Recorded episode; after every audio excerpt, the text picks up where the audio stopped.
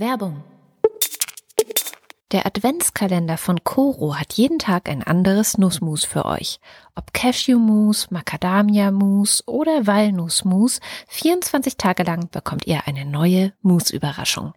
Bestellen könnt ihr den Kalender auf corodrogerie.de. Das ist in einem Wort K-O-R-O drogerie.de.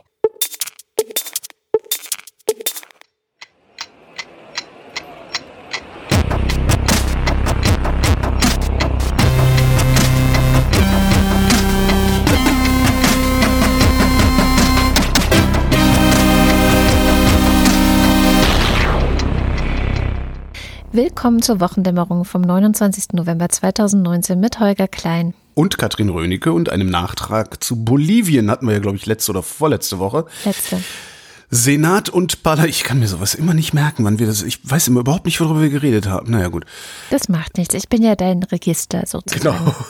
Senat und Parlament, das, das macht übrigens, dass du so nachtragend bist. Das kommt daher, dass du dir immer alles merkst. Ja, ich merke mir immer alles und deswegen denkst du, ich sei nachtragend. Das sind zwei verschiedene Dinge. Ja, das sagst du jetzt.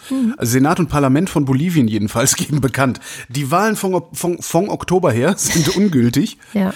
Es gibt Neuwahlen. Morales darf zu diesen Neuwahlen nicht mehr antreten. Das Ganze äh, hat der Senat äh, so haben wollen. Also sie haben zwei Kammern, den Senat und das Parlament. Der Senat hat es so haben wollen. Im Parlament sitzen sehr, sehr viele Morales-Anhänger, die das hätten verhindern können, haben sie aber nicht, weil den Morales-Anhängern zugesichert worden ist, dass sie keine politische Verfolgung fürchten müssen. Was ich jetzt irgendwie ganz lustig finde, weil ausgerechnet in Lateinamerika wirst du ja dann halt, wenn sie dich politisch verfolgen wollen, einfach von der Justiz verfolgt. So Lula da Silva in, in, in Brasilien zum Beispiel. Ne? ja, kaum knasten wir ein wegen Korruption, scheißegal. Hauptsache kann ich kandidieren. Ich finde auch, dass das so ein bisschen klingt wie, wenn ihr zustimmt, müsst ihr keine politische Verfolgung befürchten. Also, ja klar. Das klingt halt wie, wenn ihr nicht zustimmt schon. Ähm, Naja, was heißt, wenn, ach so, ja. Aber ich habe auch einen Nachtrag dazu. Und zwar gab es bei der BBC eine Sendung, die mal versucht hat, einfach über Statistik rauszubekommen, ob diese Wahlen jetzt okay waren oder nicht, also die im Oktober. Und die kommen zu dem Schluss, dass diese Wahlen sehr, sehr, sehr, sehr, sehr wahrscheinlich gefälscht waren, also in großen Teilen. Ähm, da sind einfach Ich habe in Ergebnisse meinen Notizen dazwischen. auch irgendwo den Satz mit an Sicherheit grenzender Wahrscheinlichkeit stehen. Ja, also da sind, Thema, aber sind Ergebnisse äh, in manchen Regionen oder, oder Bezirken dabei gewesen, wo man echt sagen kann, nee, also das ist jetzt einfach, das reißt zu sehr raus. Und es ist auch komisch, dass es gerade dann zum Schluss kam, als quasi schon andere Ergebnisse bekannt. Also es ist, es, es stinkt wirklich so sehr, dass man jetzt auch sagen muss, es ist gut für Bolivien, dass sie Neuwahlen bekommen. Einfach weil dieser Typ, also Morales, der gehört tatsächlich, denke ich, weg. Und ich frage mich die ganze Zeit, und ich komme wirklich nicht drauf. Ich habe in irgendeiner äh, hier ne, Netflix, Amazon, schieß mich tot Serie genau das gesehen, was da passiert. Nämlich Wahlen, die so aussehen, als würden sie zu, zu Ungunsten des amtierenden Machthabers ausgehen und die dann irgendwie unterbrochen oder abgebrochen werden oder sowas und äh, kurz danach wird der dann als Wahlsieger äh, bekannt gegeben. Und ich denke die ganze Zeit, das habe ich im Fernsehen gesehen. Vielleicht hast du es auch weiß geträumt. Nee, nein, nee, nee, nee. Ich Ja. weiß nur nicht mehr, Vielleicht weiß welcher, es welcher Film, welche Serie. Vielleicht weiß unsere es ja die Hörerinnen wissen das, da bin ich mir ganz sicher. Shawarma-Intelligenz, genau. Apropos Hörerinnen. Ah, schade. Ich muss wirklich ein, also ich, wir, wir haben ja sehr coole Hörerinnen und Hörer. Das wissen wir ja auch. Und das sehen wir in unseren Kommentaren und das sehen wir in der Diskussionskultur. Und die sind auch sehr, sehr klug. Also oft auch in vielen Bereichen, in, in Einzelbereichen dann auch sehr viel klüger als wir und können uns. So, findest du das auch oft mal so, manchmal so erschreckend, wie tief das Detailwissen bei manchen ist? Ja, aber ist doch super. das- also, Ja, ja, ist absolut geil, aber ich, ich fühle fühl mich dann immer so ein bisschen gedemütigt, weil ich denke, eigentlich müsste ich das doch auch wissen. ja, gut, wir sind Journalisten und wir, weiß noch, als ich das erste Ich bin Mal. Entertainer, du kannst gerne Journalistin sein, aber über Journalismus gelesen habe, da stand irgendwie drin, Journalisten haben halt einfach nur Dreiviertelwissen. So, die sind halt keine Wissenschaftler. Das ist halt einfach so.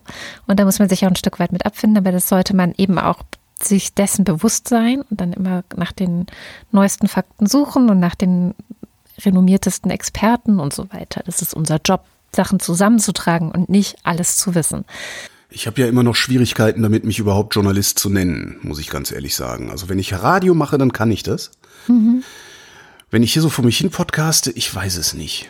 Aber du sprichst mit Experten und du stellst damit Wissen zur Verfügung. Also ich habe schon so ja, das Gefühl, dass das da mit reingehört. Es sind, was, es sind journalistische Formate. Ja. Ähm, aber die Haltung, die ich dazu einnehme, diese Formate zu, zu produzieren oder anzubieten, das ist mir eigentlich nicht na, neutral ist ja immer so, eine, so ein Kampfbegriff der Rechten gegen Journalisten, aber trotzdem, das ist mir eigentlich nicht neutral genug. Das ist mir vielleicht auch nicht ausgewogen genug. Mhm. Weil ich habe halt das Problem, also gerade mit rechts und rechtsaußen und rechtskonservativ, rechtsreaktionär, was es in diesem Spektrum alles gibt. Ich kann mich nicht daran erinnern, in den letzten zehn Jahren, sagen wir mal, irgendeinen Gedanken oder irgendeine Meinung aus diesem Spektrum gehört zu haben, die ich nicht selber lange schon gedacht habe und verworfen habe. Mhm. Das heißt, ich blende dieses komplette Spektrum weitgehend aus, weil ich von diesem Spektrum überhaupt keinen Impuls erwarte, der in irgendeiner Form zu einer konstruktiven Lösung beitragen könnte, weil diesen Impuls kann ich mir selber geben. Ja. Das führt aber dann dazu, dass ich eine tendenziell linksgrün versiffte Haltung einnehme, wenn ich meine journalistischen Produkte anbiete. Und ich weiß nicht, ob ich das Journalismus nennen darf oder ob ich nicht einen anderen Anspruch an mich stellen müsste. Hm. Weiß ich jetzt auch nicht. Aber kommen wir zurück zu unseren schlauen Hörerinnen, um die es ja eigentlich ging. Die eigentlich ging es nicht um dich, Holger. genau. Ja, nicht? Nein. Auch so eine Haltung, die ich gerne einnehme. Und ähm, zwar unsere Hörerin Sanna hat uns geschrieben, dass sie im Juni unsere Sendung gehört hat und da hast du von den Bürgerräten berichtet. Ja. Ähm, also quasi dem Versuch, auch hier in Deutschland eine neue Form der demokratischen politischen Entscheidungsfindung zu suchen, angelehnt an das Modell der Citizens Assembly in Irland. Und Sanna hat das gehört und hat einfach beschlossen, okay, da mache ich jetzt mal mit. Und die haben so erstmal Regionalkonferenzen gemacht. Verschiedene, sechs Stück gab es da insgesamt in ganz Deutschland und sie war auf der Regionalkonferenz in München. Und dann gab es eine zweite Phase, wo dann ein Bürgerrat auf Bundesebene zusammengekommen ist und das waren dann tatsächlich 157 zufällig ausgewählte Bürgerräte, die dann äh, zusammengekommen sind und die sich als erstes Thema das Thema Wege aus der Demokratiekrise gegeben haben und da auch dann verschiedene Empfehlungen zusammengestellt haben. Also beziehungsweise eine Empfehlung, aber mit verschiedenen Punkten. Darunter, unter diesen Punkten war unter anderem eine gesetzliche Verankerung eines bundesweiten Bürgerrates, ja, der dann zufällig ausgewählt werden soll. Also sie haben quasi als erstes ähm, Projekt, dass es das, was sie eben jetzt selbst organisiert machen, wirklich auch politisch, institutionell ähm, verankert geben soll. Das Ganze ist dann gekoppelt an insgesamt 22 Punkte. Also da sind so Sachen dabei wie mehr Transparenz durch ein Lobbyregister, staatliche Finanzierung der Bürgerbeteiligung und so weiter. Und das haben sie vor etwas über, nee, vor genau zwei Wochen an Wolfgang Schäuble übergeben und jetzt warten quasi alle, was passiert. Also das ist das Deprimierende eigentlich an dem Ganzen. Das Schöne ist eben, dass du, dadurch, dass du davon erzählt hast, jemanden bewegt hast, da mitzumachen. Ja. Und jetzt mal gucken. Also ich habe so ein bisschen optimistische Gefühle, auch wenn das natürlich, ähm, ich kann mir genauso gut vorstellen, dass jetzt die Politik sagt, ja, das ist nett, danke, schön, lächel und dann umdrehen und schnell wieder vergessen. Aber ja. ähm, ich glaube, dass gerade aus sehr vielen gesellschaftlichen Bereichen dieses Thema aufgegriffen wird. Also es ist jetzt nicht nur so eine kleine Gruppe von Menschen, die die Welt verbessern wollen, sondern wir hatten, Herfried Münkler hat letztes Jahr im Interview gesagt, dass er die Idee charmant findet. Carola Rakete hat das äh, aufgegriffen. Es gibt auch verschiedene Menschen aus, aus Organisationen, die mit dem Politikbetrieb tatsächlich sehr verwoben sind, also so gemeinnützige Organisationen und so, die das Ganze vorantreiben wollen. Und man muss ja auch sagen, die Ergebnisse, die da aus Irland kommen, sind ja auch sehr ermutigend. Also das scheint ja zumindest dort in Irland zu funktionieren. Was ich zu sehen glaube, da musste ich auch erst darauf hingewiesen werden, das ist jetzt nichts, was mir auf magische Weise so zugeflogen ist, sondern es ist das Ergebnis eines Interviews, das ich kürzlich mal gemacht habe da hat mir eine Wissenschaftlerin äh, gesagt, da ging es um Klima und ich habe auch gesagt, das klappt doch alles nicht, das funktioniert doch alles nicht, hören Sie doch, die Politik macht doch nichts. Und die sagte, äh, die Bundespolitik macht nichts. Aber was wir sehen ist, die Kommunen machen was. Mhm. Die Kreise machen was, die kleinen und mittelständischen Unternehmen machen was, sogar die Industrie fängt an, was zu machen. Die Bundespolitik, also die große Politik, wird über kurz oder lang keine andere Wahl mehr haben, als das zu tun, was sinnvoll ist, weil praktisch auf Graswurzelebene schon sinnvoll gehandelt wird und sie das irgendwann nicht mehr ignorieren können. Und das könnte ein Teil dessen sein. Dass du eben nicht sagst, ah, der Schäuble trägt das jetzt in den Bundestag, der Bundestag äh, macht da mal was Vernünftiges und bindet diese Bürgerräte ein. Die werden sehen, dass die Bundespolitik einen Scheißdreck tun wird. Und dann werden sie sich überlegen, naja gut, vielleicht fangen wir kleiner an. Ja. Und dann kommen die irgendwann halt nicht mehr am Städte- und Gemeindetag vorbei. Und dann kommen die vielleicht auch irgendwann nicht mehr an den Kreistagen vorbei und so. Das könnte ich mir sehr gut vorstellen, ja, ja. Und tatsächlich. Aber darf ich kurz auch mal unsachlich werden? Wie geil ist das bitte für unser ein? Du erzählst irgendeinen Scheiß ins Internet rein und irgendjemand sagt, ey, wow, das mache ich. Ja. Wie geil ist das denn? Das ist so wie Marc Bremer, der wegen uns äh, dieses Hörbuch eingelesen hat, die unbewohnbare Erde. Also, ja gut, aber dessen Job ist es ja auch Hörbuch. Ja, ich weiß, der macht das jetzt nicht sein einziges ja. Hörbuch, aber glaube schon, dass wir da eine Rolle gespielt haben dabei bei der Entscheidung, das Hörbuch einzulesen. Und dann habe ich nämlich auch, weil ich so dachte, Bürgerräte, äh, Citizens Assembly, mir war nämlich irgendwann im Sommer mal so vorbeigeflogen, dass die Citizens Assembly in Irland gerade sich mit dem Klima, mit der Klimakrise und einer Lösung, einer irischen Lösung. Ähm, Irische Lösung klingt, als würden alle hungern fürs Klima oder so. Nein. Entschuldigung. auseinandergesetzt haben. Und tatsächlich, also das ging so ein bisschen, die haben das ein bisschen aufgebauscht und so, ja, Citizens Assembly zum Thema, wie kann Irland der Klima-Europameister sozusagen werden, also Klimaschutz-Europameister, an die Spitze der Klimaschutzbewegung in Europa kommen. Also nicht sehr kle geringes, kleines Ziel.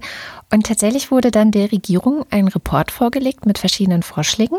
Äh, 80 Prozent der eben zufällig ausgewählten Bürgerinnen und Bürger haben dem dann zugestimmt. Und im Juli hat dann die Regierung in Irland einen Climate Action Plan vorgelegt. Jetzt müsste man sich den nochmal anschauen, vor allem halt vergleichen. Finde ich interessant, also vergleichen mit dem, was wir als Klimapaket äh, vorgelegt bekommen haben. Aber ähm, mit diesem Actionplan, nach allem, was ich jetzt erstmal aus den Medien entnehmen konnte, aus den irischen Medien, scheinen die Iren damit wirklich eine realistische Chance haben, dass sie ihr Klimaziel 2030 erreichen können. Und ähm, das finde ich ja schon mal respektabel, weil ich, ich denke halt total oft so in Deutschland, wenn du Umfragen machst, ist ihnen Klimaschutz wichtig, finden, dass die, finden sie, dass die Regierung genug tut und so weiter. Die Bürgerinnen und Bürger sind ja meistens recht klar. Gut, sie ja. wollen nicht bei sich anfangen und so, genau. sondern die Politik soll das regeln. Aber ich denke, dass wenn man jetzt so eine Bürgerversammlung hätte und die soll so eine Art Klimaplan für Deutschland ausarbeiten, und man versorgt. Ich meine, es gibt ja hinreichend Fakten und Forschung, gerade zu diesem ganzen Thema. Es gibt diverse Vorschläge, ökonomische Vorschläge. Äh, aus der Soziologie gibt es Arbeiten. Jetzt tust du wieder so, als würde die Politik das nicht alles wissen. Eben. Die handeln ja wieder besseres Wissen. Genau, aber leg das mal Bürgerinnen und Bürgern vor und lässt Dann die den Plan handelt die Politik halt trotzdem wieder besseres Wissen. Naja, es kommt das halt darauf an, wie verbindlich das ist. In Irland ist das ja relativ verbindlich, dass also wirklich dann die Regierung gezwungen ist, sich also angelehnt an das, was diese Bürgerräte vorlegen, an, an äh, Empfehlungen, müssen die dann einen eigenen Plan entwerfen, der dann gesetzt werden muss. Also das ist naja, schon. aber das kriegst du, guck dir doch dieses Klimapaket der Bundesregierung an. Also das ist doch, äh, das, das, das, das passiert immer wieder besseres Wissen. Das passiert, das, es wird, das wird nicht passieren. So, und solange die sich da hinstellen und äh, so tun, als müsse man nicht verzichten, ja, und solange das mhm. selbst die Grünen tun, würde auch so eine Bürgerversammlung überhaupt gar nichts verändern. Das geht nur mit Verzicht. Und solange das nicht ehrlich von der Politik ausgesprochen wird, wird da überhaupt gar nichts passieren. Ja, Jedenfalls nicht genug. Aber verzichten müssen wir so oder so. Also im Zweifel halt auf Bremen. Ja, klar, das ist klar. Also, ja, sicher. Aber das ist so abstrakt und so weit weg, da müssen wir nicht lange drüber, also da müssen wir jetzt nicht drüber reden. Ja, das, äh, da, ich bin da wesentlich War übrigens eine krasse, krasse Karte in der Zeit diese Woche. Ähm, riesengroßes Ding, zwei Seiten, so eine Karte, die zeigt, wie die Welt gestaltet wäre, wenn wir diese vier Grad Erwärmung, Erderwärmung auf der Erde hätten. Und diese Karte gibt es übrigens auch nochmal für Nicht-Zeitleser. Das werde ich in den Show Notes verlinken. Das ist im Grunde die gleiche Grafik. Ähm, für die Zeit hatte das eine Grafikerin nochmal aufbereitet, sozusagen, um das als äh, Idee der Zeit wahrscheinlich auszugeben. Ähm, und da sieht man wie krass das eigentlich ist. Also was wirklich alles auf dieser Welt verloren gehen wird. Im Grunde komplett Südostasien, Südamerika fast komplett, drei Viertel der USA, äh, selbst Europa, also Italien wird unbewohnbar sein. Und bis auf einen winzig kleinen grünen Streifen ist der afrikanische Kontinent auch unbewohnbar. Also das Ausmaß des Ganzen. Ich glaube. Wann? Wenn das vier, wenn die Erde vier Grad wärmer ist. Wann, wann ist auch immer das? das sein wird. Wann ist sie das voraussichtlich? Im Moment gehen die Prognosen ja davon aus, wenn das so weitergeht wie bisher und wir jetzt nicht die Notbremse ziehen, wird es bis 2100 durchaus so weit sein können. Ich werde vermutlich das Jahr 2045 nicht mehr erleben. Warum sollte ich aufhören, Auto zu fahren und zu fliegen? Wegen meiner Kinder. ja, und wegen mir, also meinetwegen, Entschuldigung, vielleicht werde ich ja 122 Jahre alt. Vielleicht. Es gibt Frauen, die sind so alt geworden. Innenpolitik passt gerade schön. Der Bundesrat hat, äh, während ich die Notizen zu der Sendung mir aufgeschrieben habe, also vor ungefähr, wir zeichnen jetzt, was ist es denn jetzt? Es ist Freitag, 11.40 Uhr. Vor ungefähr einer Stunde hat der Bundesrat das Klimapaket gestoppt weil ihm mehrere Steueränderungen nicht äh, recht sind. Unter anderem die Erhöhung der Pendlerpauschale, steuerliche Förderung für Gebäudesanierung und die Steuersenkung für Bahntickets. Das findet der Bundesrat nicht geil. Ähm, da geht es natürlich um Geld. Es geht nämlich äh, um die Frage, wie denn äh, das verteilt wird, also die Lasten und die Einnahmen. Das heißt, das ganze Ding geht jetzt nochmal in den Vermittlungsausschuss.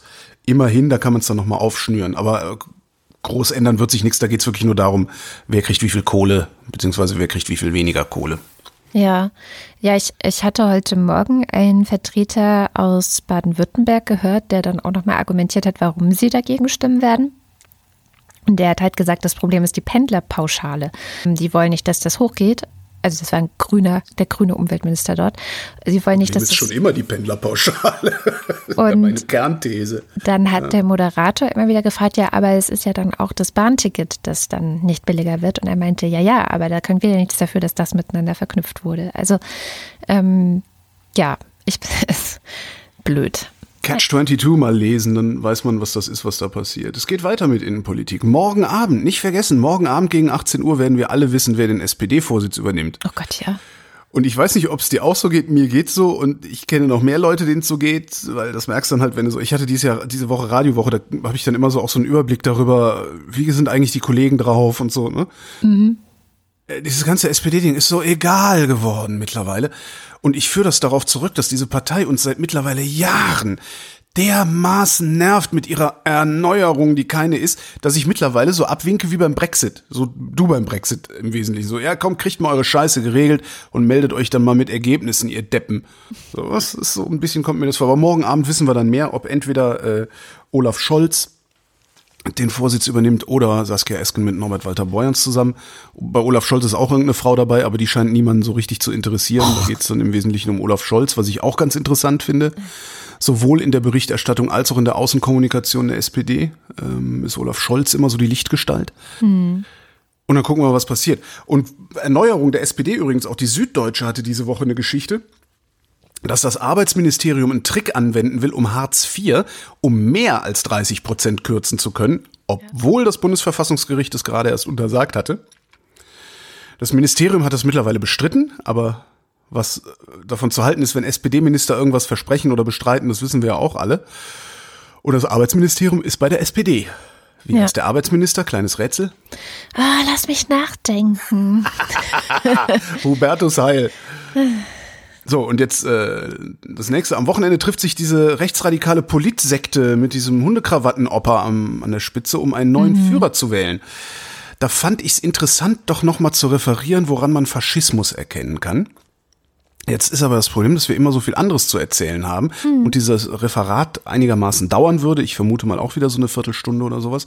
Und da habe ich gedacht, wir packen das einfach mal in die Show Notes, weil was ich da referieren würde, sind die 14 Merkmale des Faschismus. Die hat Umberto Eco, ähm, italienischer Autor, mal aufgeschrieben. Die könnt ihr dann da lesen. Ähm, es ist nicht so viel zu lesen, wie ich referiert hätte, aber wenn ich es referieren würde, würden wir über jeden einzelnen dieser 14 Punkte äh, wahrscheinlich ausführlicher sprechen. Hier kommt die Kurzversion. Faschisten erkennt man daran, sie sind autoritär, antipluralistisch und gewaltbereit. Ja. Und mindestens zwei dieser Punkte treffen dann auf die Partei zu, mit, wie du so schön gesagt hast. Die Politsekte, das ist keine Partei. Politsekte. Nun gut. Das offiziell ist, ein, das ist eine Politsekte mit Parteistrukturen. Hm. Ja, offiziell bin ich auch Sozialist. Sehr schön. So. Äh, das ist gut. Äh, wo du gerade Brexit gesagt hast, ich will überhaupt nicht darüber reden, keine Sorge, ich keine Sorge. Sagen, also. Aber ich habe was total Interessantes beobachtet. Und zwar gab es ja diese Woche diese Meldung, dass die BBC4 eine Diskussion zum Thema Klima veranstaltet hat, wo Vertreter aller Parteien waren und Boris Johnson war eingeladen und er ist aber nicht gekommen. Und dann haben sie einfach einen Eisklotz dahingesetzt statt Boris Johnson, der dann im Laufe der Sendung so langsam geschmolzen ist. So. Sehr geil. Das war die Meldung, die so einfach erstmal sehr cool klingt. Und dann kam aber der konservative Umweltminister und hat auf Twitter versucht, aus dieser extrem peinlichen Geschichte einen Dreh zu machen. Und da kann man dann ganz gut dran lernen, wie so ein Spin in der Theorie funktioniert. Ich glaube oder hoffe, dass er gescheitert ist. Also ich habe das gesehen und gedacht, oh Gott, krass. Und zwar, Johnson hat abgesagt, die Sendung sollte aufgezeichnet werden. Und kurz vor der Aufzeichnung ist er zu BBC gegangen und hat dann so einen Typen angequatscht und gesagt, so hier, ähm, ich würde gerne an der Sendung teilnehmen. Ich finde es wichtig, dass unsere Position, die konservative Position bei dieser Sendung auch vertreten ist. Alle anderen Parteien sind vertreten. Bitte äh, gehen Sie hin und fragen Sie die Leute, ob sie damit einverstanden sind, dass ich auch an dieser Diskussion jetzt gleich teilnehme. So. Und dann, ja, es ist schon mal ein bisschen. Mhm. Der Typ so, okay, kein Problem, äh, ich, ich frag mal. Ich bin gleich wieder da. Geht so weg. Und kommt wieder und sagt so, nee, die anderen Parteivertreter möchten ehrlich gesagt nicht, dass sie jetzt spontan mal eben hier, so hat das nicht gesagt, aber sie möchten nicht, dass sie teilnehmen. Und dann ist er rausgegangen und hat gesagt, so, und da sieht man es mal wieder, wie das hier ist. Ja, die anderen Vertreter der Parteien, die grenzen uns hier aus, uns Konservative, wir dürfen nicht mitreden. Dabei hätte ich sehr viel zu sagen gehabt, wie wir nämlich ganz, ganz, ganz irre viel für den Umweltschutz tun und für den Klimaschutz und, und, und, und, und. Also hat sich da als Opfer inszeniert der anderen Parteien, die ihn ausgrenzen rumopfern. Ist halt Spezialität der Rechten. Und also, zwar des gesamten rechten Spektrums, ja. was ich ein bisschen schade finde. Und das fängt halt auch schon da an, wo sich ein Christian Lindner hinstellt und sagt, ich will nicht, dass wir verzichten müssen. Auch das ist rumopfern, das darf man nie vergessen. Ich finde das ein schönes Verb. Was rumopfern? Ja, wo hast denn das her? Opfer, äh, das ist irgendwo auf Twitter irgendwas. Irgendwo im also, Internet. So, ja, ja, das ist so eins dieser, dieser, dieser, was ist das? Verben, genau. Tu-Wörter. Nee, Wie-Wort. Ich kann nicht, ich das muss man sich mal vorstellen, ich bin 50 und kann Verben und Adjektive nicht spontan bezeichnen, sondern ich muss immer denken, okay, Tu-Wort, Wie-Wort, okay, hm. oh. so ungefähr wie die Himmelsrichtung. Kannst du die auswendig? Ja. Ich nicht. Norden, Na doch, mittlerweile. Süden, Osten, Westen? Mittlerweile geht's, doch stimmt. Osten rechts, Westen links. Aber weißt ja, du, was mir manchmal passiert? Vielleicht beruhigt dich das. Ich verwechsel manchmal rechts und links, aber ich verwechsel es nicht wirklich. Ich weiß ganz genau, was rechts und was links ist. Ich sag's nur falsch. Ja, das, das, das kenne ich. Das, äh, eine Freundin von mir macht das auch. Also das ist so schlimm. Bei der, dass immer, wenn die, also ich habe mit der gearbeitet, ja. eine Zeit lang, und ähm, wir sind immer zusammen im Auto dahin gefahren. Und eine Woche sie, eine Woche ich. Und das war so, dass immer wenn ich ins Auto eingestiegen bin oder sie ins Auto eingestiegen ist, habe ich gesagt, guten Morgen, du sitzt rechts. Ja. Oder guten Morgen, du sitzt links. Und dann hat es aber auch für den Tag gereicht. Ja. Was irgendwie ganz witzig war. Zurück zur großen, wichtigen Politik. Deutschland bleibt Steueroase. Juhu. Die EU hatte sich überlegt, dass große Konzerne angeben müssen, wie viel Steuern sie wann in welchem Land gezahlt haben. Hm, ist ja eigentlich eine ganz gute Idee. Transparenz. Weil man, genau, man kann daran nämlich ganz gut sehen, welche Länder in der EU sich auf Kosten anderer Länder bereichern. Und genau das ist ja sowieso so eine Spezialität Deutschlands, auch wenn wir so tun, wir es nicht. Niedriglohnsektor ist da so ein Stichwort. Früher hätten wir halt die Mark abgewertet, jetzt mal Niedriglohnsektor. Und darum, das behaupte ich jetzt natürlich nur, ne, ist durch nichts gedeckt, darum hat Deutschland zusammen mit Luxemburg und Österreich auch so ein Kandidat, den man nie so auf dem Schirm hat, das ist auch eine Steueroase, mhm. und Österreich dagegen gestimmt und damit genau verhindert, dass dieses nützliche Instrument kommt.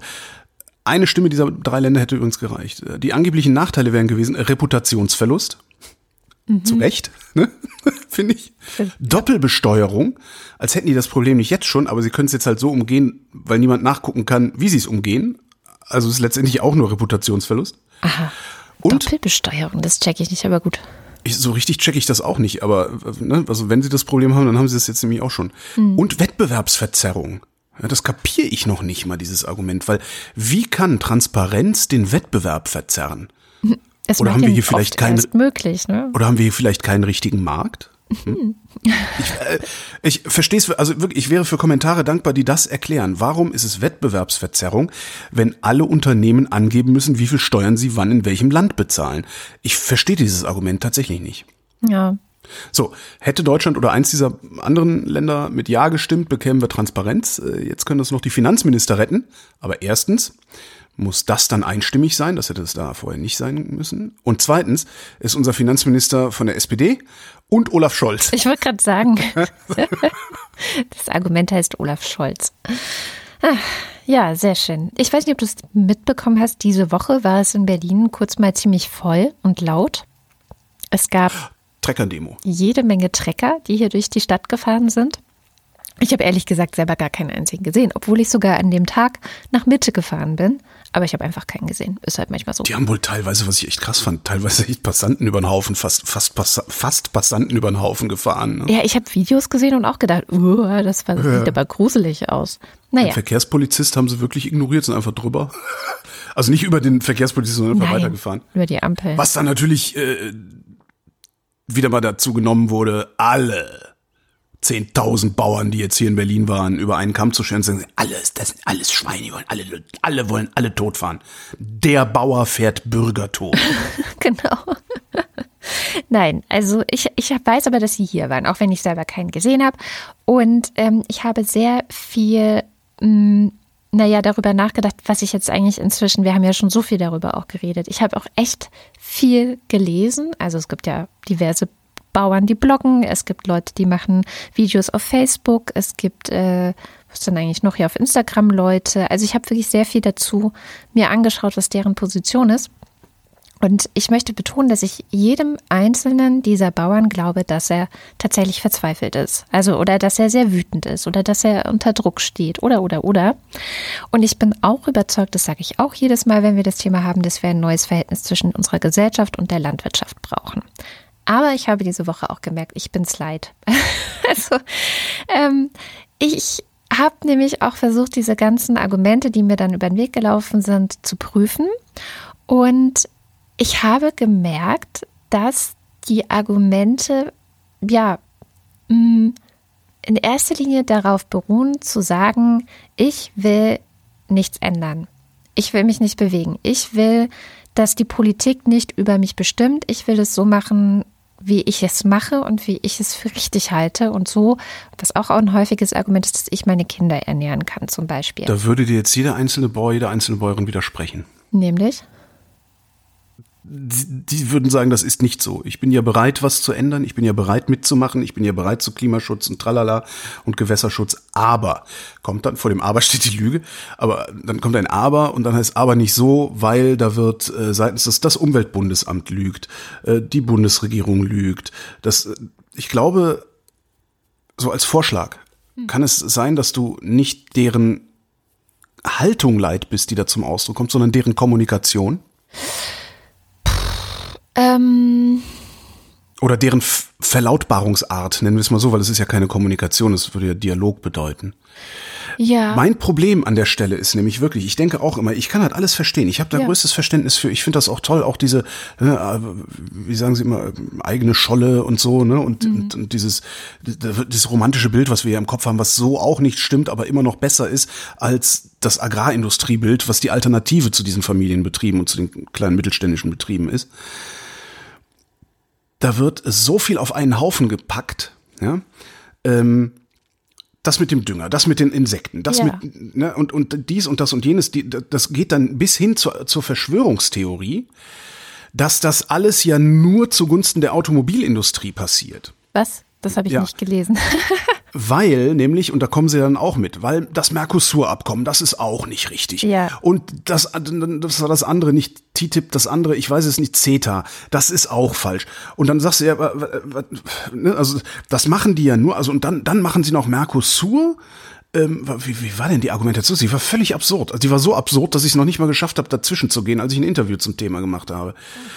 Ähm, die, die wollen uns kaputt machen, indem sie uns Umweltauflagen geben genau. und gleichzeitig machen sie das Mercosur-Abkommen, damit die Südamerikaner hier billige Agrarprodukte importieren genau. können. Das machen sie nur zugunsten der Automobilindustrie, damit die billige Autos exportieren können. Okay, den letzten. So. Und das ist ein so dummes Zeug in seiner Gänze, dass ich die einzelnen Argumente nicht mehr wirklich bereit bin, mir anzuhören. Hm. Ja, den letzten Schwenk habe ich so noch nicht gehört. Aber dann Super, die ne? ersten zwei Punkte, die sind ja so quasi Konsens, zumindest in allem, was ich gelesen habe. So erstens dieses, ne, wir sollen hier ganz viel Klimaschutz, wir sollen Tierschutz, wir sollen Insektenschutz, wir sollen weg von den Monokulturen und so weiter. Das, das sollen wir jetzt alles machen und gleichzeitig werden eben billige Fleischprodukte aus anderen Ländern, das ist ja nicht nur Südamerika, es ist ja auch tatsächlich China zum Beispiel, kommen hier auf den Markt und wir, wir sind dann gar nicht mehr konkurrenzfähig. Das ist ein valides Argument. Jein. Das ist das Problem. Aber in der Kombination mit all dem anderen Gedöns drumrum. Ja, das. Äh, denke ich mir, ach komm, lass mich in Ruhe. Nee, aber guck mal, so, das, so weit gehe ich tatsächlich gar nicht, weil das, diese weitere Argumentation würde ich dann schon als Quatsch abtun und mich auf das konzentrieren, was ich für valide halte. So, und was mich trotzdem daran stört, ist, ähm, nehmen wir mal andere industrielle Bereiche. Da ist es ja ähnlich. Ne? Wir machen der Industrie Auflagen, weil wir andere Umwelt- und Klimaschutzstandards haben als zum Beispiel China, als zum Beispiel Südamerika und viele, viele andere Länder, die USA, you name it. Und die Industrie, die hier ist, muss diese Auflagen hier halt erfüllen, weil wir uns als Gesellschaft entschlossen haben, dass uns der Klimawandel als Problem bewusst ist und wir es lösen wollen, dass wir Tierschutz ernst nehmen wollen, dass wir auch die Böden schützen wollen und diese ganzen Geschichten. Und wir brauchen Bauern, die sagen, ja, ich sehe alle diese Probleme auch und ich will sie auch lösen. Und das habe ich nicht gelesen. Das ist ja. das, was mich so ärgert. Der Witz ist, die sagen das. Äh, das, das, ja, ist, das ist, eben der Witz. Die sagen das und dann kommt wieder dieses ganze Geraffel, dieses, ich habe äh, wirklich Bauern und Bäuerinnen, die ihr das hört, schärft eure Außenwahrnehmung. Kapriziert euch auf eine Sache. Wenn ihr der Meinung seid, dieses Nitratding sei falsch, wenn ihr der Meinung seid, die EU hätte falsche Nitratzahlen von der Bundesregierung bekommen, weist das nach und weist nur das nach und versucht nicht gleichzeitig den Leuten noch Mercosur unterzujubeln, Insekten unterzujubeln und sonst was unterzujubeln. Bleibt bei einem Ding. Das, ja, das ist so meine mhm. Botschaft, die ich aus dieser Woche mitnehme an die Bauernschaft. Das stimmt, aber ich würde es schon auch ergänzen, um, und das hat die Süddeutsche Zeitung ganz schön aufgeschrieben, ähm, ich zitiere da einfach draus, Wer weniger Gülle auf Felder schüttet und weniger Tiere hält, die dafür aber mehr Lebensraum bekommen, muss dafür entlohnt werden, also besser entlohnt werden. Und das, das ja sowieso. Dafür braucht es Anreize, die Bund und Länder zusammen mit der EU entwickeln müssen. Und das muss die Forderung sein. Ja, ja, und das dieses, dieses muss die Forderung Flächen, sein. Flächenprämien, die da äh, letztlich bezahlt werden, das finde ich auch ganz seltsam. Eben. Und es gibt ganz konkrete politische Forderungen, die man stellen müsste, wenn man dann sagt, ich erkenne die Probleme an, ich möchte sie lösen. Und die höre ich aber da nicht, diese ganz konkreten Forderungen. Na, der Witz ist ja, und damit kommen wir wieder zum Anfang deines Themas. Das ist ja, was Sie sagen.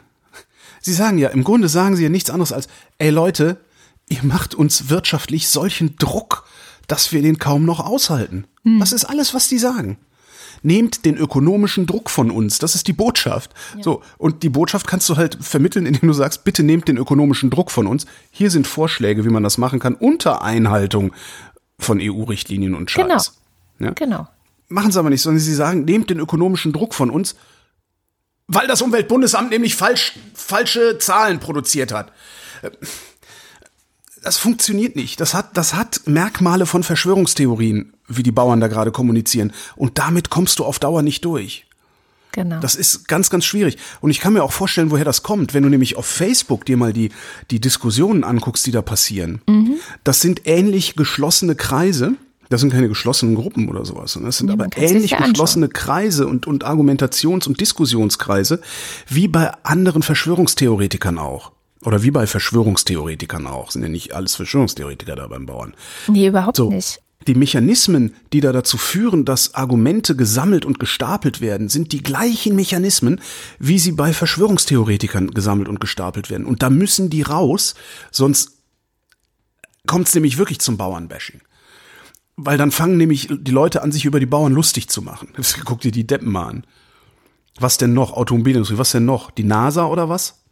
Ja, das. Und ich meine, es passiert ja auch schon, dass sozusagen von links ist es nicht ganz falsch, tatsächlich auch eine Kritik kommt. Und die Taz hat es, glaube ich, ganz schön auf den Punkt gebracht, weil die haben getitelt, Bauern sind auch nur Kapitalisten. Und das finde ja. ich bringt es auf den Punkt. Also ja, das stimmt, ja. ja. Halt, Darf man nie vergessen, ja. Und sie checken nicht, dass sie, indem sie die Politik, die Umweltverbände oder auch die Veganer als Feinde ausrufen, dass sie in dieser alten Logik halt verharren. Ne? Also dieses, ne, möglichst viele, äh, möglichst viel Fleisch, möglichst viel Milch zu Dumpingpreisen. Hm. Und aber das muss ja eigentlich der Vergangenheit angehören. Also naja, mhm. ich habe jedenfalls beschlossen, dass ich jetzt nicht mehr so viel bei den Bauern mitlesen und hören werde, sondern dass ich mal gucken wollte, und das ist so ein bisschen mein To-Do für die nächsten Wochen, was sagt denn eigentlich die Agrarwissenschaft? Ja, also weil das sind ja die, die sich auf einer distanzierten, aber faktenbasierten Ebene mit diesen ganzen Themen beschäftigt und mich für den. Du meinst also, du guckst in die Akademia sozusagen, ja, nicht die genau. Agrarwissenschaftler, die dann ihrerseits wieder Landwirtschaft betreiben. Nein, nein, sondern okay. wirklich mhm. äh, die Wissenschaft, die Forschung. Was mhm. sagt die denn zu diesen ganzen Themen? Donald Trump. Ich komme heute mit Trump. Oh, das ist echt eine Überraschung jetzt. Das ist eine Überraschung, aber ist auch eigentlich nur über Bande, denn äh, Trump hat zwei Gesetze unterzeichnet diese Woche zugunsten der Demokratiebewegung in Hongkong. Das hat er nicht unbedingt gerne und freiwillig gemacht, aber er hatte jetzt wenig andere Wahl. Äh, der Senat hat fast einstimmig diese beiden Gesetze äh, beschlossen gehabt schon. Das heißt, äh, Trump hätte nur noch ein Veto einlegen können. Ansonsten wären die in zwei Wochen sowieso in Kraft getreten. Jetzt hat er es unterschrieben. Weiß der Geier, was da seine Motive sind, ist ja auch egal. Der hat wahrscheinlich gar keine Motive außer Impuls. Ähm, die zwei Gesetze sagen einmal, dass die USA kein Tränengas, keine Gummigeschosse und sowas mehr liefern wollen. Habe ich mir dann gedacht, ja, ne? Dann kaufen die das halt beim Chinesen um die Ecke. so, das andere Gesetz, aber das ist ganz interessant und könnte China tatsächlich stärker wehtun als dieser Handelskrieg, den der König von Moronien losgetreten hat. Mhm. Und eventuell sogar weniger schädlich sein für Moronien selbst, weil es ist ja nicht so, dass diese Zölle dem Land jetzt unbedingt gut tun in Gänze. So, das andere Gesetz sagt, das Außenministerium muss jedes Jahr überprüfen, ob Hongkong noch unabhängig genug ist, um weiterhin Sonderrechte zu bekommen. Geil. Das klingt jetzt ein bisschen wie du, du, du, aber macht ruhig weiter, kein Ding. Ne? Aber Hongkong und China sind insbesondere was Investitionen nach außen, also nach China rein und auch aus China raus angeht, so eng miteinander verwoben, dass China dann nicht so einfach rauskommt, indem sie anderswo aktiv werden, jetzt zum Beispiel eine Bank in Macau gründen oder irgendwie sowas. Und diese Zölle zum Beispiel, die die USA da gerade gegen China erheben, gelten für Hongkong nicht. China hat wohl extrem viel Geld in Hongkong geparkt. Mhm. Für neue Investoren ist Hongkong, sagte unser Cory, sowas wie die Eingangstür nach China. Also jede, jeder neue Investor, der nach China will, den holen sie über Hongkong rein weil da halt Sonderrechte gelten. Und Chinesen, äh, äh, Hongkong-Chinesen können leichter ins Ausland reisen, haben nicht so, so, so Visabestimmungen ein Scheiß. Und aus Hongkong heraus kann China auch leichter Auslandsinvestitionen machen. Das heißt, die USA könnten China an der Stelle wirklich richtig die Hodenpresse anlegen, wenn sie das wollten. Jetzt bin ich mal gespannt zu sehen, wie weit das geht. Also wie weit der Senat bereit ist, die Daumenschrauben anzuziehen. Und wie lange es dauert, bis Trump den Schwanz wieder einzieht, weil er irgendwo einen mhm. Golfplatz oder einen Trump Tower oder sowas hingebaut hat. Mhm. Aber es fand ich schon mal ganz interessant, dass die da äh, jetzt tatsächlich so Stellung bezogen haben. Hätte ich nicht mit gerechnet, dass sie das machen. Fand ich auch spannend. Und äh, man muss ja auch sagen, aus Hongkong gab es die gute Nachricht, dass tatsächlich die demokratische Bewegung am Wochenende bei der Kommunalwahl gewonnen hat, was als Zeichen gewertet wird, dass die Bevölkerung in Hongkong hinter den Protestierenden steht. Mhm. Die schlechte Nachricht, äh, ich hatte es letzte Woche schon kurz gesagt, die New York Times hatten ja diese China Cables, werden sie genannt, also die Unterlagen mhm. aus China über den Umgang mit den Uiguren ähm, veröffentlicht. Und inzwischen hat, hat auch die Süddeutsche Zeitung dazu sehr, sehr viel veröffentlicht. Also man kann es jetzt auch auf Deutsch alles nachlesen, wie China wie Peking im Grunde auch intern da zugibt, was heißt zugibt, zugibt würde ja bedeuten, dass sie sich bewusst gewesen sind, dass es an die Weltöffentlichkeit gerät, aber dass im Grunde jetzt einfach klar ist, es gibt diese Lager und es ist äh, tatsächlich genauso, wie Menschenrechtsaktivisten gesagt haben, es geht um Umerziehung, es äh, geht darum zu unterdrücken, dass diese religiöse Minderheit dort ihre Religion auslebt und äh, den Islam auslebt. Und um Anpassung. Also letztendlich, das fand ich irgendwo, ich weiß gar nicht mehr, wo ich das gelesen habe, so einen ganz interessanten Dreh des Ganzen, dass Peking da jetzt ausprobiert, wie man Menschen, wie man Einheitsmenschen machen kann. Ja, also wenn du, China hat ja so eine ganz krasse Ideologie, was sind Chinesen, wie haben die zu denken, zu sein, zu handeln, welche Werte sollen die haben und wie tragen Gehirnwäsche, die, meinst du? Wie tragen sie die in die Welt? Ja, genau. Und, und an den Uiguren, das war so ein bisschen der Dreh dieses Gedankens, zeigt sich, dass sie das eben auch im Zweifel mit Gewalt durchdrücken. Mhm sich die Menschen formen, wie sie sich ihn idealerweise vorstellen. Ich bin mal gespannt, wie lange der Chines, also der, der einfache Chinese sozusagen, äh, sich das noch gefallen lässt. Ich bin wirklich gespannt. ich bin gespannt, ob es zu meinen ne? Lebzeiten, ob ich zu meinen Lebzeiten noch mitbekomme, dass sich da irgendwas ändert. Ich bezweifle das stark. Ja, ich auch. Kommen wir äh, zu einem Blick über den Tellerrand und zwar mit What Happened Last Week und Sham Jaff die den gleichnamigen Newsletter jeden Montag veröffentlicht. Und Sham hat sich diese Woche mit dem World Migration Report des äh, Institutes on Migration beschäftigt. Das ist ein Report, den gibt es jedes Jahr. Und der schaut sich im Grunde einfach an, wie sind denn gerade so die Zahlen von Migrationsbewegungen oder von Migranten auf der ganzen Welt. Also nicht nur in einem bestimmten Land, sondern wirklich auf der gesamten Welt. Was wissen wir da über äh, ökonomische, soziale und auch politische Faktoren, die diese Migration ausmachen? Und das Erste, was ich schon gefragt habe, ist, warum sie sich diese Woche dann mit diesem Ding beschäftigen wollte.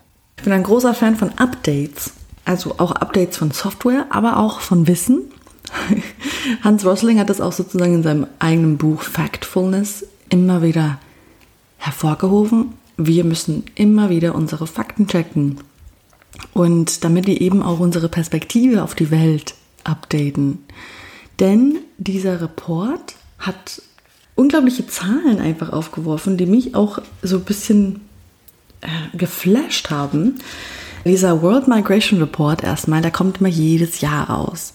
Und der wird von der Internationalen Organisation für Migration, also von der IOM oder IOM, wird er herausgebracht. Die neuesten Zahlen sind eben, also wie viele Migranten es gibt 2019, 270 Millionen Migranten. Achtung, das sind keine Flüchtlinge mit den Begriffen. Was sind Migranten? Migranten sind eigentlich die Menschen, die von irgendwo nach irgendwo hingegangen sind und dort jetzt leben und arbeiten. Also es klingt erstmal nach einer unglaublich großen Zahl, aber das sind tatsächlich nur 3,5 Prozent der Weltbevölkerung, die eben irgendwo anders leben und arbeiten jetzt. Also es gibt so ein paar Tatsachen, die ich jetzt so in mein Wissen natürlich jetzt integrieren muss jede Woche jetzt, aber die mich wirklich geflasht haben. Nämlich die meisten dieser diese Migranten, die haben eine enorme Wirtschaftskraft hinter sich. Die haben jetzt im 2018 haben sie insgesamt 689 Milliarden US-Dollar in Umlauf gebracht. Das heißt, das, sind, es ist Geld, das sie in ihren neuen Heimatländern zurück in die alte Heimat schicken. Das schicken sie so zurück an die Familie, weil sie es da, wo sie jetzt gerade sind, weil sie einen besseren Job haben, der besser bezahlt ist, weil sie sich eben besser um ihre Familie so kümmern können. Das meiste Geld eben, so, so nennt man auch so Top Remittance Sending Country, das meiste Geld kommt aus den USA, also so ungefähr um 68 Milliarden US-Dollar. Mhm. Top 2 und Top 3 sind halt eben äh, die UAE, die Vereinigten Arabischen Emirate und Saudi-Arabien. Das ist für mich jetzt als jemand, der aus dem Nahen Osten kommt, überhaupt gar nicht überraschend, denn da sind auch so natürlich die meisten im Dienstleistungssektor befinden sich eben die meisten Arbeitsmigranten tatsächlich. Das ist erst einmal eine ungeheure Menge, die eben, also auch die mehr, mehr als die Hälfte der Migranten weltweit, die leben in Europa und Nordamerika. Also 141 Millionen, sagt man, sind in Europa und Nordamerika angekommen und die Migranten kommen aus China, Indien und Mexiko. Das sind sozusagen die drei großen Länder, die eben aufgeführt werden in dem Report. Und das waren für mich so wirklich ganz große Zahlen. Der Report beschäftigt sich natürlich auch mit Flüchtlingsstatistiken, denn der Report sagt, 2018 war sozusagen die weltweite Flüchtlingsbevölkerung, also die Refugee Population, die Zahl war bei 25,9 Millionen, die eben gerade auf der Flucht sind. Das sind also auch sogar mehr, also ein bisschen mehr als die Hälfte dieser äh, Flüchtlingsbevölkerung sind auch leider unter 18 Jahre alt, also auch sehr viele Kinder eben dabei. Das Interessanteste an diesem Report auch und in Bezug auf diese Flüchtlingsbevölkerung ist, dass die afrikanischen Länder eben jetzt durch Climate Change, durch den Klimawandel immer neue Probleme bekommen und der, also Climate-related Migration wird zunehmen in Zukunft. Und das ist, finde ich, eine Sache, über die wir immer noch viel zu wenig also sprechen, meiner Meinung nach, die noch sehr, sehr intensiv werden wird in der Zukunft und wo wir auch jetzt schon in diesem Report immer wieder merken, ah, okay, es werden nicht nur die Kriege und die verschiedenen politischen Systeme dazu führen, dass es Menschen gibt, die irgendwo eine neue Heimat, eine neue und bessere Zukunft aufbauen möchten, sondern das werden auch genauso sein, also äh, Tatsachen sein wie lang anhaltende Dürre oder eben Naturkatastrophen. Was können wir denn aus diesem Migrations Report für uns auch lernen? Also was zum Beispiel auch den Umgang oder die Perspektive auf Migration angeht dass Migration gut ist, dass Menschen, die eben in ein neues Land kommen möchten und eine neue Zukunft aufbauen möchten, dass sie unglaublich viel Enthusiasmus und Gestaltungswillen und auch sehr, sehr viel Hoffnung natürlich mit sich mitnehmen. Das, das können wir daraus lernen, dass eben viele Menschen, die dann halt eben ihre Heimat verlassen und in eine neue Heimat gehen, dass sie eine tolle Zukunft aufbauen möchten. Es ist so eine Art Tatsache, auf die wir uns alle natürlich einigen können. Und es, das sagt der Report genauso. Wir sagen, viele Menschen, die eben halt auch migrieren, sind eben Menschen, die teilweise auch viel, viel mehr Businesses starten, also einen sehr starken Geschäftssinn haben und sich eben aufgrund ihres sozusagen Geschäftssinns äh, eben dazu kommen, dass sie so viel Geld natürlich in die alte Heimat schicken können. Und das sind eben Sachen, die, ähm, also vor allem in den USA, wo mal wieder der äh, amerikanische Präsident darüber spricht, wie ja, wir wollen diese Flüchtlinge nicht und wo dann immer natürlich die Gegennarrative ist, nee, wir wollen sie, weil eigentlich haben sie unserem Land sehr, sehr viel Gutes getan. Und das sagt der Report genauso es gibt einen sehr großen Nutzen von Migration und sie haben, und das zitiere ich, significant contributions gemacht in ihren neuen Heimatländern, aber auch in ihren alten Heimatländern. Und das ist, finde ich, eine, eine tolle neue Tatsache, mit der wir immer wieder, über die, über die wir sehr, sehr gerne immer wieder sprechen sollten.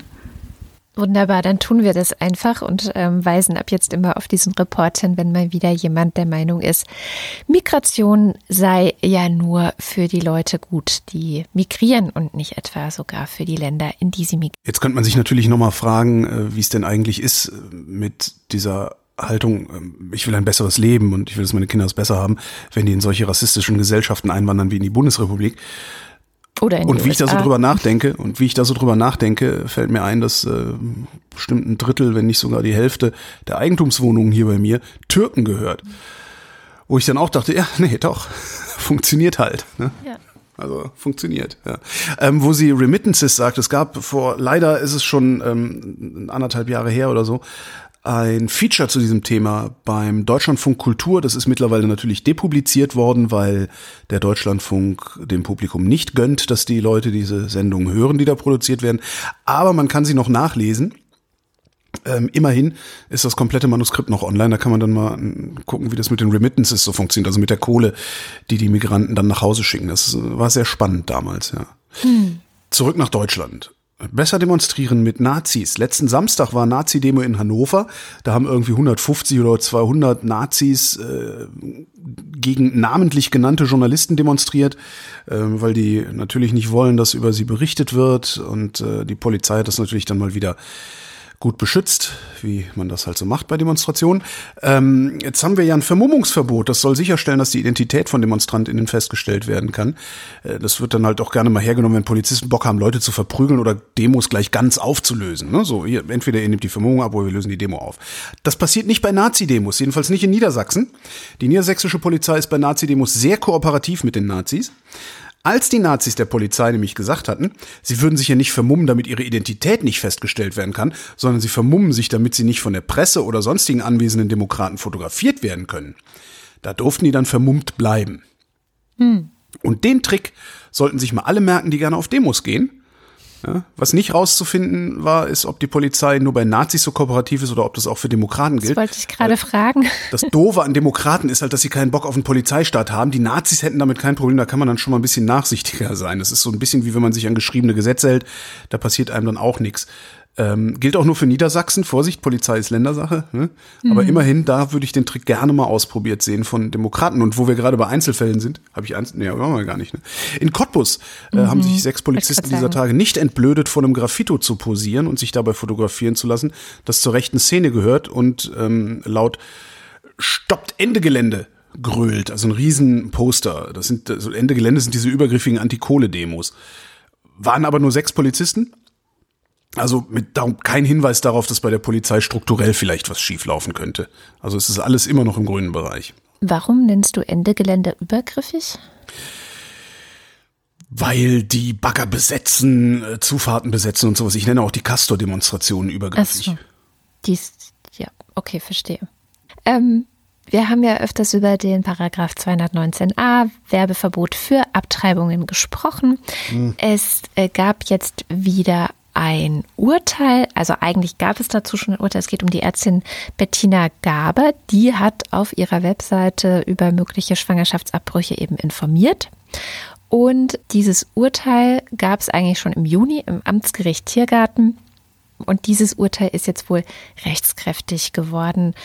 Das Ganze nochmal zur Erinnerung, die Ärztin hat einfach auf ihrer Webseite darauf hingewiesen, dass sie Schwangerschaftsabbrüche anbietet und das ist wohl auch nicht strafbar. Aber womit sie sich strafbar gemacht hat, ist, dass sie auch darüber informiert hat, wie sie diese Eingriffe vornimmt, also welche Methoden sie anbietet.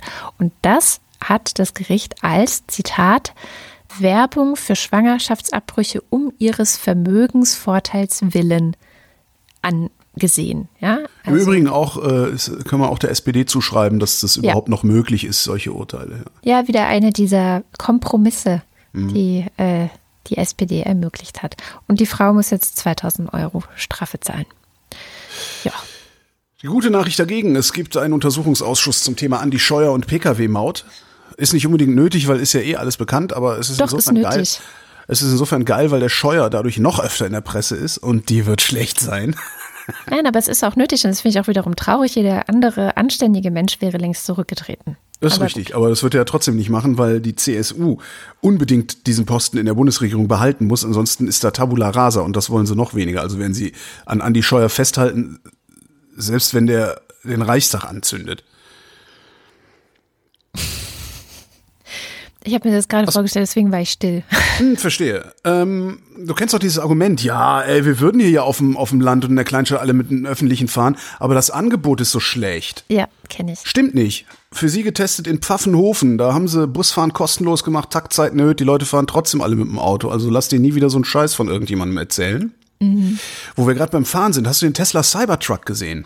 Nein, habe ich nicht, habe ich nicht. Riesengroßer, äh, vollkommen lächerlicher, also wie alle diese riesigen Trucks, aber ist halt noch ein bisschen größer und auch kantig geformt und damit noch lächerlicher Ach, als alle anderen Trucks. Das Ding, aber mhm. ein super Trick, wie ich finde, um auch die ganzen Hodenkobolde ins Elektroboot zu holen. Mhm. Musst du dir mal angucken, die Karre ist ein bisschen, ein bisschen schlimm. Ähm, diese Online-Portale, dürfen weiter für Mieter klagen. Ähm, du kannst, wenn du der Meinung bist, dass du eventuell zu viel Miete bezahlst, kannst du dich bei so einem Portal melden, gibst da deinen Mietvertrag an, gibst so diverse Informationen zur Wohnung und wenn die rausfinden, dass deine Miete zu hoch ist, setzen die eine Mietminderung durch. notfalls auch gerichtlich und werden dann an deinem gesparten Geld beteiligt. Wenn die keinen Erfolg haben, musst du auch nichts bezahlen, was eine sehr schöne Sache ist. Da hatte das Landgericht Berlin gesagt, die dürfen gar nicht klagen. Der BGH hat dann aber gesagt, doch, die dürfen klagen. Das heißt, das ist jetzt legalisiert, dieses Geschäftsmodell. Was die Anwälte natürlich nicht so schön finden, aber hätten ja was Anständiges lernen können. Ne? Audi und VW rufen ältere Dieselfahrzeuge zurück. Die hatten nämlich sogar schon in Euro 4 Dieselautos Betrugssoftware eingebaut. Natürlich nur in die Autos mit dem großen Hubraum, für die Hodenkobolde, die Autos. Äh, die Software erkennt den Das ist echt ein Prüfstand. neues Wort hier. Ich weiß ich nicht, habe ich auf Twitter gelernt. Also die, die, die, Software erkennt den Prüfstand und schaltet dann um, ja? aber die, das muss man sich wirklich mal auf der Zunge zählen lassen. Äh, Bei den Euro 4 Dieseln, also das sind sind V6 Dieselmotoren, ne? Hubraum, da geht's ums Nageln. Das ist dieses Geräusch, was der Diesel macht, was klingt wie ein Trecker. Das ist ja so ein bisschen das peinliche Geräusch. Du kaufst dir so ein Auto für 80.000 Euro und dann hört es sich an wie ein Trecker. Und die behaupten oder haben damals behauptet, ja, das ist die Software, die verhindert das oder ver verringert das Nageln. Ah, Stellt sich oh raus, Gott. war gelogen, verringert nicht das Nageln, sondern erkennt den Prüfstand. Ähm, dann haben sie argumentiert, nee, die Software ist dazu da, äh, den Motor zu schützen, weil sonst die Keramikglühkerzen kaputt gehen. Äh, Dummerweise verbauen die seit 2004 schon keine Keramikglühkerzen mehr. ähm, Ey.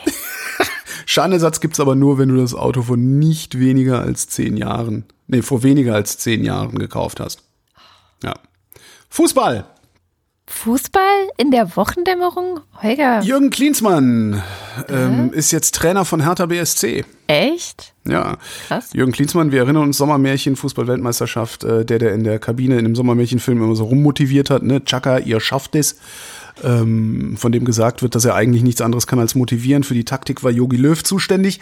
Ähm, Hertha BSC ist in einem äußerst desolaten Zustand, was das Spielerische angeht dieser Tage. Der alte Trainer ähm, ist jetzt halt raus. Herr Klinsmann ist da. Mal gucken, ob Klinsmann noch bleibt. Ist jetzt erstmal übergangsweise bis Ende der Saison. Klinsmann kann sich ja nicht nur nicht klar ausdrücken, sondern macht das dann auch noch auf Schwäbisch. Ich wollte aber gerade sagen, da kann er nichts dafür, er ist Schwabe. Nee, nee, nee, das sind zwei äh, Dinge, die das ist, das ist nicht das eine bedingt nicht das andere. Er kann sich Doch. nicht klar ausdrücken und er macht das nicht auf Schwäbisch. Die meisten Selbst Schwaben wenn Klinsmann sich- Hochdeutsch reden würde, würde er sich nicht klar ausdrücken. Das ist einfach. Der Mann braucht 20 Sekunden, um ein Informationsgehalt von eineinhalb Sekunden zu übertragen. Das ist äh, ganz unangenehme Sprache, finde ich, hat er. Jedenfalls kommt jetzt äh, der vermutlich äh, besten Scherze, äh, den ich dieses Jahr gemacht habe. Klinsmann ist die Rache für all die Jahre, die wir hier Schwabenwitze erzählt haben. Warte mal, ah, jetzt habe ich vergessen die Jingle-Maschine, sonst hätte ich noch ein Lachen einge. Hörtipp! Ich höre jetzt einfach nicht mehr auf zu senden, ihr könnt mich alle. So, einen Hörtipp habe ich noch mitgebracht. Jens Söring ist so ein Name, der eventuell dem einen oder der anderen bekannt sein dürfte. Jens Söring ist ein Deutscher, der sitzt seit über 30 Jahren in den USA im Knast für einen Mord, den er, Achtung, ich hatte es am Anfang angeteased, für einen Mord, den er mit an Sicherheit grenzender Wahrscheinlichkeit nicht begangen hat. Ähm, der Typ kommt jetzt frei und reist nach Deutschland. Und da gibt's ein passendes Feature dazu. Ähm, entweder ein einstündiges Feature oder auch eine fünfteilige Serie, weil Serien muss man jetzt machen. Podcast-Serie ist jetzt der Kracher, ne? Der heiße Scheiß. Ähm, also fünfteilige Serie, fünf mal 20, 22 Minuten so ungefähr vom Südwestrundfunk deren Webseite leider extrem schlecht zu navigieren ist. Das heißt, ihr müsst sehr viel klicken, um von einer Folge auf die andere zu kommen und sowas. Aber immerhin findet man die Sendung auf der Webseite, was man von dieser ARD-Audiothek auf dem Handy leider nicht sagen kann. Aber es lohnt sich. Ähm, Das Versprechen heißt das Feature. Äh, Wirklich sehr, sehr spannend. Sehr, sehr spannende Geschichte auch. Bild-Zeitung hat ein YouTube-Video zu dem ganzen Fall veröffentlicht, das zwei Minuten dauert, weil das ist die Aufmerksamkeitsspanne des durchschnittlichen Bild-Zeitungslesers. Nein, nein, haben nein, nein. In, wenn ich im Zug sitze, da sehe ich Menschen, die über eine Stunde in der Bildzeitung lesen. Wo ich dann auch mal denke, boah, krass, krass, langsame Verarbeitungsgeschwindigkeit. Äh, Jedenfalls hat die Bild-Zeitung dieses Video betitelt mit Die spannende Krimi-Story über Jeans Söring. Sie haben aus Jens einfach Jeans gemacht. Naja. Kann passieren. Ist ja, ja die Bild. Der Berliner Polizei sind leider Gottes ein paar Daten verloren gegangen, und zwar sogenannte vorgangsrelevante Daten aus den Notizen, Auswertungen von Beamten zur Ermittlungen gegen Intensivtäter äh, in Betrugsfällen und bei Raub. Dummerweise ist nämlich einer von der IT hingegangen, hat äh, Computer-Updates von Windows 7 zu Windows 10 gemacht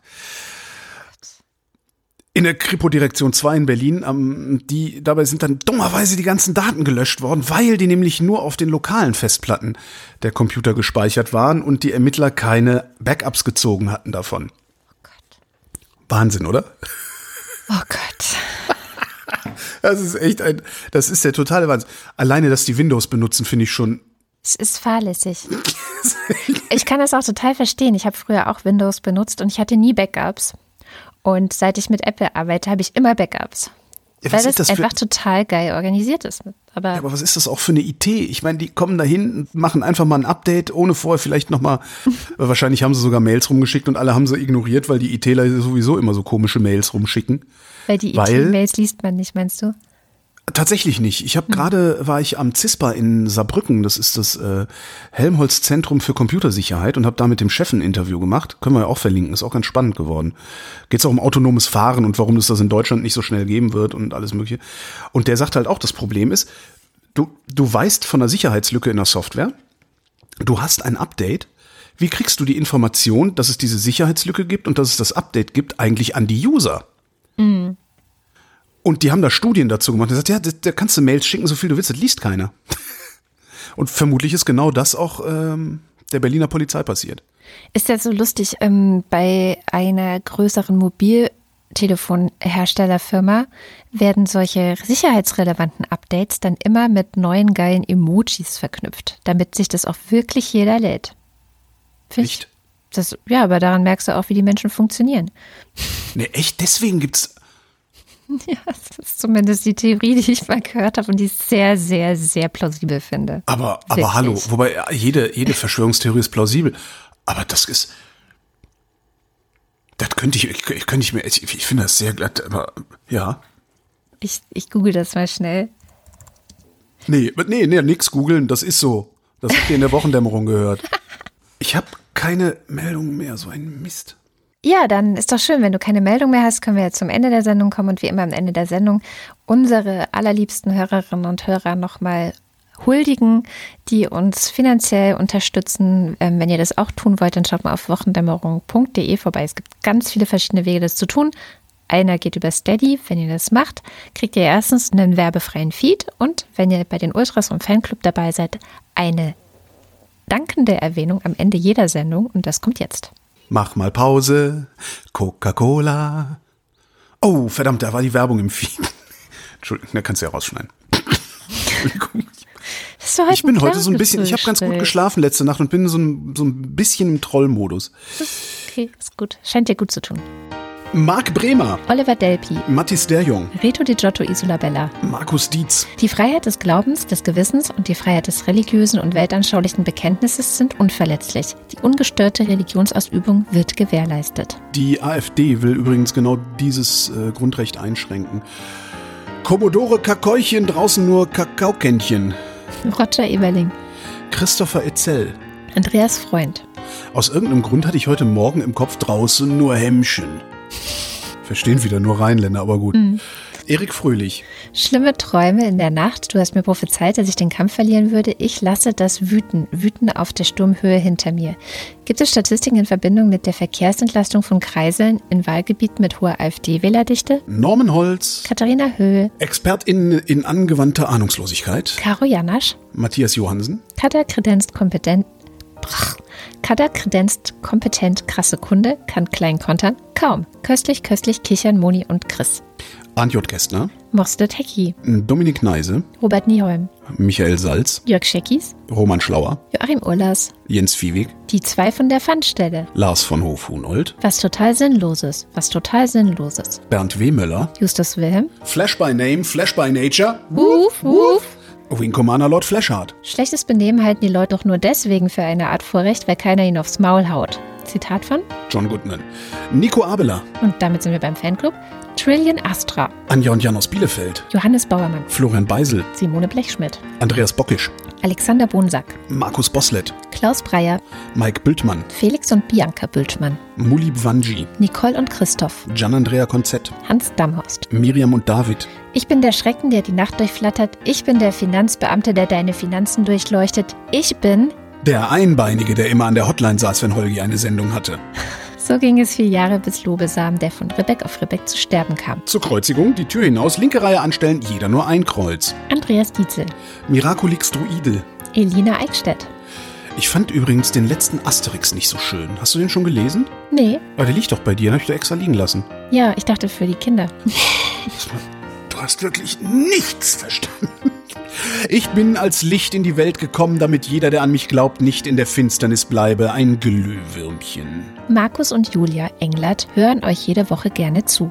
Ente, Ente, Ente, Ente, Ente, Ente, Ente, Ente. Claude Fankhauser, Matthias Flader. Oliver Förster, Olli Frank. Wolfgang Fröhlich, Amygdala. Helge Georg, Die Muxi Girls. Anja Ich Klage. wirklich gerne mal, wer die Muxi Girls sind. Ja. Jens grüßt Lukas G. und Ricardo Guatta. imprägnierte Halbzwirnware. Nach den Berechnungen des international anerkannten Professors Pirkheimer hat der Venusmond Tetra seine Umlaufbahn verlassen und rast nun auf die Erde zu. Sein Aufprall steht unmittelbar bevor. Habe ich mal in den Schlagzeilen von Radio 1 so durchgesagt. Nein. Und danach haben Leute sich gemeldet, die verwirrt waren. Oh nein. Also ich habe das in den Schlagzeilen, habe ich halt gesagt, Unterbrechung, äh, Schlagzeilen, Schlagzeilen, Schlagzeilen, Wetter äh, und dann komplette Nachrichten oder dies und mehr oder so ähnlich äh, in fünf Minuten. Und dann kam aber die Meldung mit Tetra nicht mehr in den richtigen Nachrichten und das hat die Leute irritiert. Jan Heck, Tobias Herbst.